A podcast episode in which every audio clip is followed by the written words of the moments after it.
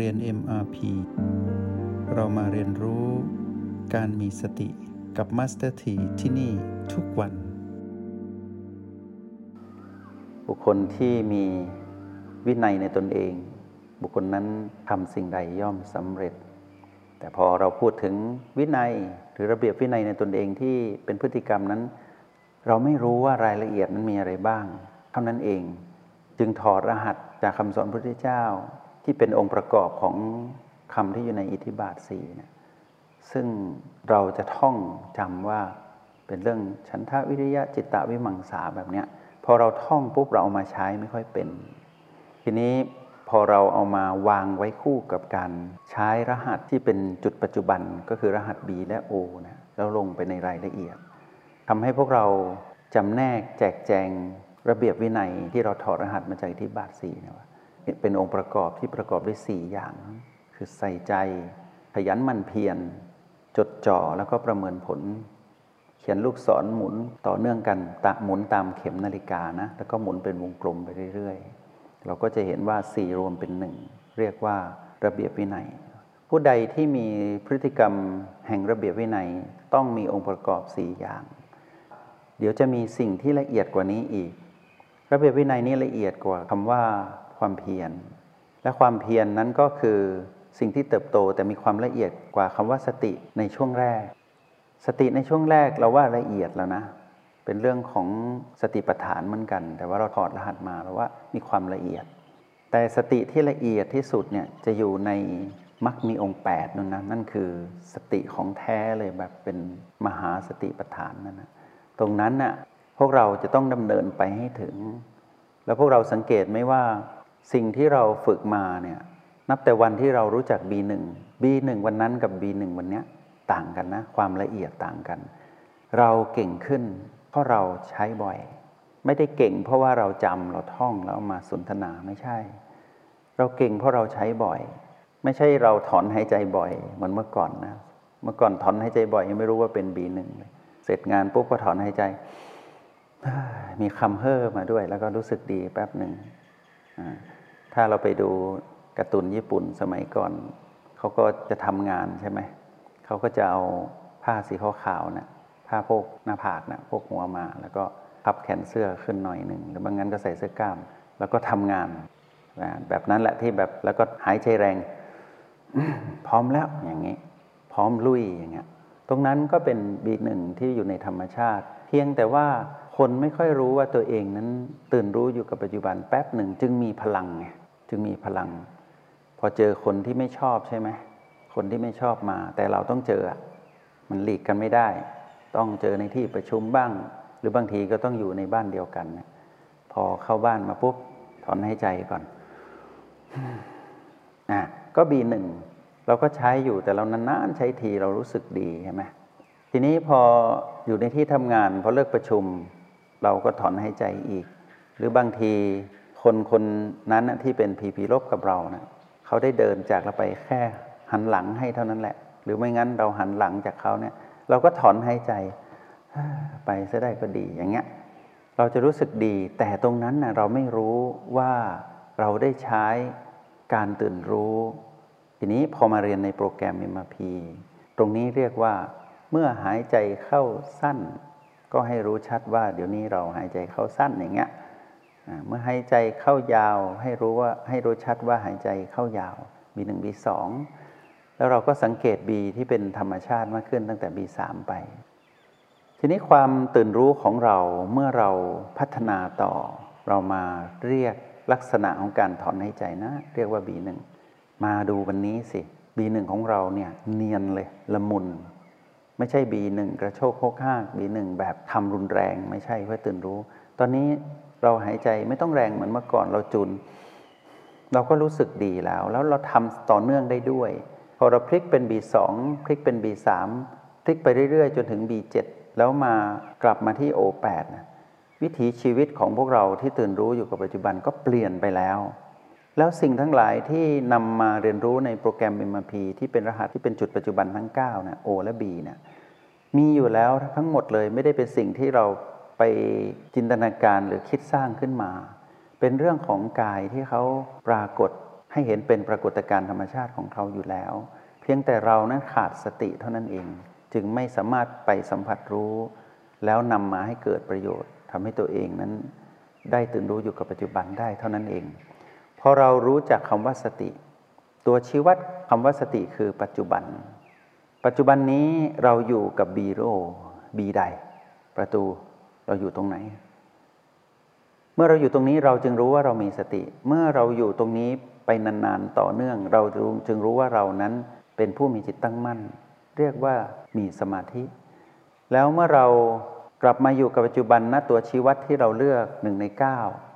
แล้วเราอยู่ต่อเนื่องณจุดนั้นๆ เรามีสมาธิเสร็จ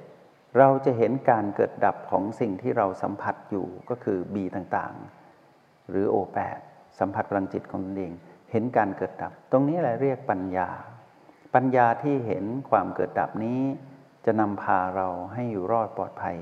จากวัฏสงสาร วัฏสงสารก็อย่ามองเป็นเรื่องของไกลตัวมองใกล้ๆวัฏสงสารก็คืออารมณ์ที่เกิดจากการถูกกระตุ้นของมารที่อาศัยพีพีมาตีเรา วัฏฏะสงสารก็คือวนอยู่แต่เรื่องโลภโกรธและหลงผิดนั่นแหละ พูดถึงระเบียบวินัยนี้ ล้อมคำว่าสติและความเพียรอยู่ในนี้หมดแล้วนะ อยู่ในนี้หมดแล้ว เราจึงเป็นผู้มีความใส่ใจไงเราจึงเป็นผู้มีความขยันหมั่นเพียรที่เป็นธรรมชาติหมดเลย เราจึงเป็นผู้มีจดจ่อจดจ่อแต่ไม่ใช่เพ่งอะพวกเรามักจะสนทนากันว่าทำไมต้องเพ่ง ไม่เพ่งได้ไหมเพ่งหรือไม่ เราลบคำว่าเพ่ง ซึ่งมันฟังแล้วเป็นเป็นนกาทีฟเป็นของคนที่ไม่ได้ฝึกสติเราเปลี่ยนจากเพ่งเป็นการบังคับตนเองเนาะบังคับตนเอง ทำให้ตนเองนั้นมาอยู่ในฝั่งของปัจจุบันอะบางทีเพ่งอะเพ่งไปเพ่งมากลายเป็นเพ่งโทษผู้อื่น แล้วไม่มองตนเองอย่างเนี้ยไม่ดี เราเปลี่ยนคำว่าเพ่งนะ ถึงแม้ว่าฌานเนี่ยจะแปลว่าเพ่ง ผู้เพ่งเพ่งกสินบ้างอะไรบ้าง ตรงนั้นเป็นโลกิยะหรือว่าเป็นเป็นวิชา พอเติมคำว่าสติเข้าไปเป็นสัมมาจะไม่เรียกว่าเพ่งนะ เรียกว่าการไปบังคับตัวเองเพื่อไปสัมผัสรู้สิ่งที่ตนเองยังไม่รู้ แล้วทำให้รู้ให้ได้ เรียกว่าไปสู่ความสำเร็จนั่นเอง พวกเรารู้วิธีทำแบบฝึกหัดของตนเองนะว่าทำอย่างไรให้เราประสบความสำเร็จในการอยู่กับปัจจุบันในห้องเรียนใช่ไหมแล้วนอกห้องเรียนเราเราก็อาศัยพลังของการทำได้ ที่เป็นมงคลชีวิตของเราที่ตื่นมา แล้วก็อยู่กับพลังแห่งสติอยู่กับกลุ่ม ห้องเรียนที่เป็นห้องเรียนของผู้มีสตินะพอเราไปดำรงชีวิตในระหว่างวันนะพวกเราจะเห็นว่า เราได้นำสิ่งที่เราเรียนรู้ประสบการณ์ที่เราได้ทำจากห้องเรียนหลับตาคู่บัลลังแบบนี้แหละ ตอนเช้าๆวันนี้ไปใช้ในโลกความเป็นจริง ที่มีเรื่องราวที่เป็นพีพีเยอะแยะมากมายเลย และเป็นสิ่งที่เราต้องข้ามให้ได้ อย่างโจทย์ที่พวกเราต้องการข้ามหรือไปสู่ความสำเร็จเนี่ยเป็นเรื่องของเป้าหมายเล็ก ๆ ในระหว่างวัน กับ เป้าหมายที่เป็นแผนระยะสั้น 1 ปีถึง 3 ปี แผนระยะกลาง 3 ปีถึง 5 ปี แผนระยะยาว 5 ปีบวก บางทีก็เป็นแผน 10 ปี หรือตลอดชีวิตของเรา แผนการเหล่านั้นเรียกว่าเป้าหมาย มีเป้าหมายอยู่ แล้วก็มีวิธีดำเนินไป วิธีดำเนินไปก็ทำดำรงชีวิตไปตามแผนนั่นแหละ แต่ทำที่ปัจจุบัน การที่เราลงมือทำเพื่อเดินทางไปสู่การบรรลุเป้าหมายตามแผน ในทุกๆขณะนั้น เป็นการลงมือทำแบบผู้มีกลยุทธ์ ผู้มีกลยุทธ์ก็คือผู้มีเทคนิค โปรแกรมนี้จึงเหมาะกับพวกเราในการเอาเทคนิคต่างๆ ที่เรียนรู้ในเลเวลต่างๆเนี่ยหนึ่งสองสามสี่เนี่ยเอามาใช้ให้หมด เพื่อผ่านด่านของการทดสอบของ PP ที่มีอยู่ในชีวิตประจำวันให้ได้ทุก PP แล้วเราก็ตั้งเป้าหมายในหนึ่งวันนั้นน่ะซึ่งจะไปเชื่อมต่อเป็นเป้าหมายที่จะพาเราไปสู่เป้าหมายที่วางไว้ในแผนระยะสั้นระยะกลางระยะยาวเนี่ยให้สั้นขึ้นหรือใกล้จุดหมายไปทางมากขึ้นเนี่ยเราจะใช้พลังของการอยู่กับปัจจุบัน ตรงนี้แหละที่เราใช้อยู่ไปสู่การเดินทาง อย่างผู้ตื่นรู้อยู่กับปัจจุบันได้สำเร็จ จบเป็นวันไม่มีดินพอกหางหมู แล้วก็ไม่มีการกังวลกับอดีต เพราะเราจบเป็นวันๆแล้วแต่ละวันของเราไม่ใช่ทำแบบทำลุกลวกแต่ยิ่งนานวันไป พวกเรายิ่งใส่ใจในรายละเอียด เพราะเรารู้เราแคร์ความรู้สึกของเราว่า เรารู้สึกอย่างไร แล้วเราจะระมัดระวังว่า เรารู้สึกนะ แต่เราไม่มีอารมณ์ของมารเด็ดขาด ทำให้ชีวิตของเรานั้นเปลี่ยนไปในทิศทางที่ดีขึ้น อย่างนี้แหละที่เรียกว่าแรงดึงดูดที่จะนำพาเราไปสู่ความสำเร็จทุกเรื่องราว เรื่องเล็กๆ ที่สำเร็จก็เป็นกำลังใจให้ เหมือนเราได้ต้องการรู้จักใครสักคนหนึ่ง เขาน่าคบหาถูกชะตากันมา จะเป็นเพื่อน หรืออาจจะคิดเป็นแฟน เป็นคนที่สเปคที่จะเป็นคู่ครอง หรือว่าเป็นคนที่เราอยากจะปฏิสัมพันธ์ในเรื่องโลกธุรกิจการงาน จะคบหาเป็นเพื่อนสนิท เราก็ทักเขาไปวันละน้อย ยิ้มให้บ้าง พอเขายิ้มกลับมาก็ชื่นใจนี่แหละความสำเร็จเล็ก ๆ ที่เกิดขึ้นระหว่างวัน พอคบไปนานๆเป็นไง ได้มาเป็นเพื่อนสนิท โอ้โชคดีเหลือเกิน เป็นเพื่อนที่ห่วงใยกัน